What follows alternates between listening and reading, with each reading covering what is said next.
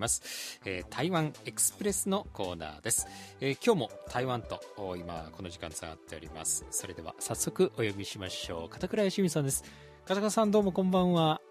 はいどうもこんばんは。よろしくお願いいたします。はいよろしくお願いいたします。さて片倉さん今週の話題になりますが。はいえー、ちょっとですね、私、あの、昨日なんですが、はい、あの、茶畑を回ってきたんですよね。え。え。えで、台湾はね、あの、台湾のお茶、非常に有名ですよね。はい、あの、美味しいお茶がたくさん取れるんですけどね。ねえあの、どういうところで取れてるかっていうのは、ちょっと日本とは状況が違うんですよ。はい。ね、で、まず、あの、台湾のこう、いわゆるウーロン茶というものは、あの、ほとんど平地では今作ってないんですよね。ええ、どちらかというと、海抜の高いところなんですよ。はい、で、海抜が高いだけではダメで、あの、この霧が出るところっていうのが、ね、いいとされてるんですよね。で、私も昨日ちょっとあの、台湾中部のね、あの、鹿谷ってあの、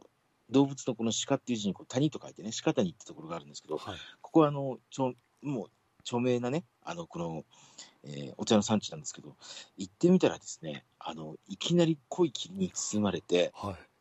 もうこの霧がちょっとあんまり経験したことがないような霧なんですね。あの、もう本当に1メートル先、1メートル先ぐらいはもう見えないですよね。ええ、非常にね、濃い霧が出るんですよ。は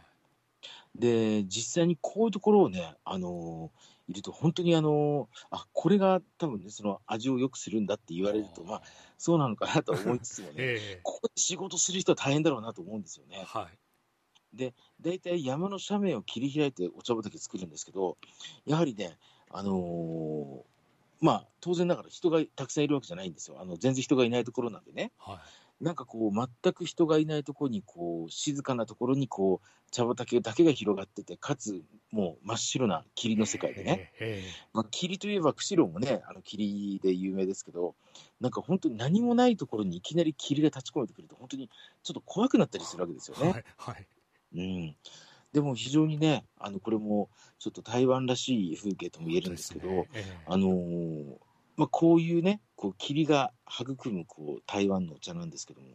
やはりこの年によってね、出来栄えって全く違うんですよ。そうなんですか。ええ。え面白いのはね、例えばこ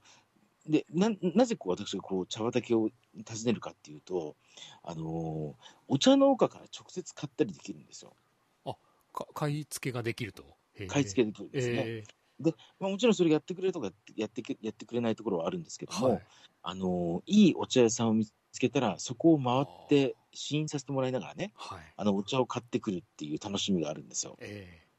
ー、でここで難しいところがですね、例えばこう同じ例えば去年11月のじゃ何日に行きました、どこどこに行きました、どのお店で買いましたっていうのを記録しますよね。はい、で、翌年、同じぐらいの時期に同じお店に行って、同じ種類の葉っぱを買っても味が違ったりするんですよ。はあ、なるほど。そのぐらいこう微妙なこのね、あのお茶の出来不出来っていうのがあるんですよね。えー、で、値段ももちろん違うんですよ。取れ高、ね、あの、どのぐらいできたかっていうことも変わるんでね。はいえー、で、結構その、これっていうこう固定されたものがないんですよ。はあ。うん。で、これをみんなね、面白いって言うんですよね、お茶漬けの人たちはね。ええねですからね、確かにこれ、あの、一年中いろんなところでいろんなお茶が取れますから、あの、ウーロン茶だけじゃないんですよ。で、最近ちょっとこう話題になってるのは台湾の紅茶。紅茶、はい。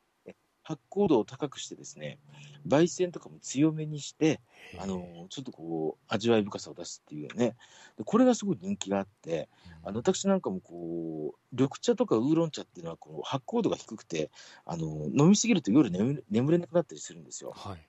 うん、ところが紅茶はそれがないので、夜更かしっていうかね、こうちょっとこう夜仕事をするときとかには、あの紅茶がなかなかいいんですよね。へえーでそういうのをこう選んでこう自分の好みとかね自分の飲む時間とかね自分の精神状態に合わせてこうお茶を選ぶっていうのもまたこう楽しみだったりするわけですよ。楽しいですね。ええ、ですから、まあ、日本のお茶はね、日本のお茶でもちろん美味しいんですけども、こうね、どっちかを選ぶっていう考えではなくて、まあ、日本のお茶も楽しみつつ、台湾のお茶も楽しむっていうようなね、あの、やり方を考えると、こう、お茶の楽しみ方っていうのは本当にこう、バリエーションが豊富なので、あの、楽しいかもしれませんね。へ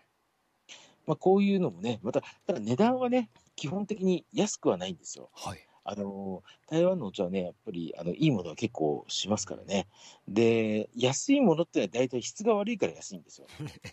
まあ当たり前なんですけどね。だからまあ、これもね、こうちょっと考えなくちゃいけないところで、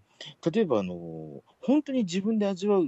ということを割り切って買うんだったら高いもの買った方がいいですよね。そうですよね。うん、逆に、うん。あの、安いもので我慢するんじゃなくて、自分で本当楽しむんだったら、うん、あの、いいものを買って、えー、うん。で、あと、人にね、こう、プレゼントしたりするときも、あのー、これあの、飲み方とかがわからない人にいい葉っぱをプレゼントしちゃうのは、あまりにももったいないので、ええ、えこれやっぱりあの、相手を見てね、あの、しっかりこう、ちゃんと楽しんで飲んでくれる人には、あのー、いい葉っぱを、はい、で、そうじゃない方には安い葉っぱをね、プレゼントするっていうのが、まあ、鉄則かもしれませんね。まあ、雰囲気も味わえますからね。そうですね。えーまあ、例えば、あのー、いいウーロン茶とかっていうのは、基本的にあの少ない葉っぱで何回も飲めるんですよ。はい、だからこう台湾でよくあの使われる小さな急須があるんですけど、ね、これの底がこう埋まるぐらいの葉っぱで、ええ、だそれこそこう丸まってる葉っぱだったら、5粒、6粒ぐらいで、あのー、7回ぐらい飲めるんですよ。すごい。だから、これをね、だから値段が高いっていう人よくいるんですよ。あのガイドブックなんか書いてるとね、台湾の茶高いっていうようなことを言う人いるんですけど、それは結構間違いだと私は思うんですよね。えー、あの、7回飲めることを考えれば、決して、えー、決してそんなね、あの高いものじゃないんですよ。はい、ただこれ飲み方知らないでね、日本茶の感覚で1回、2回で、あの、飲んだりしちゃうと、ちょっとやっぱりもったいないですね。確かに、そうですね。はい。うんだからちょっとね、先にちょっと知っておいた方がいいかもしれないですよね。はい。えー、今日はお茶の話題、えー、片倉さんにご紹介していただきました。台湾エクスプレス、お相手は台湾在住の片倉義美さんでした。片倉さんどうもありがとうございました。はい、どうもありがとうございました。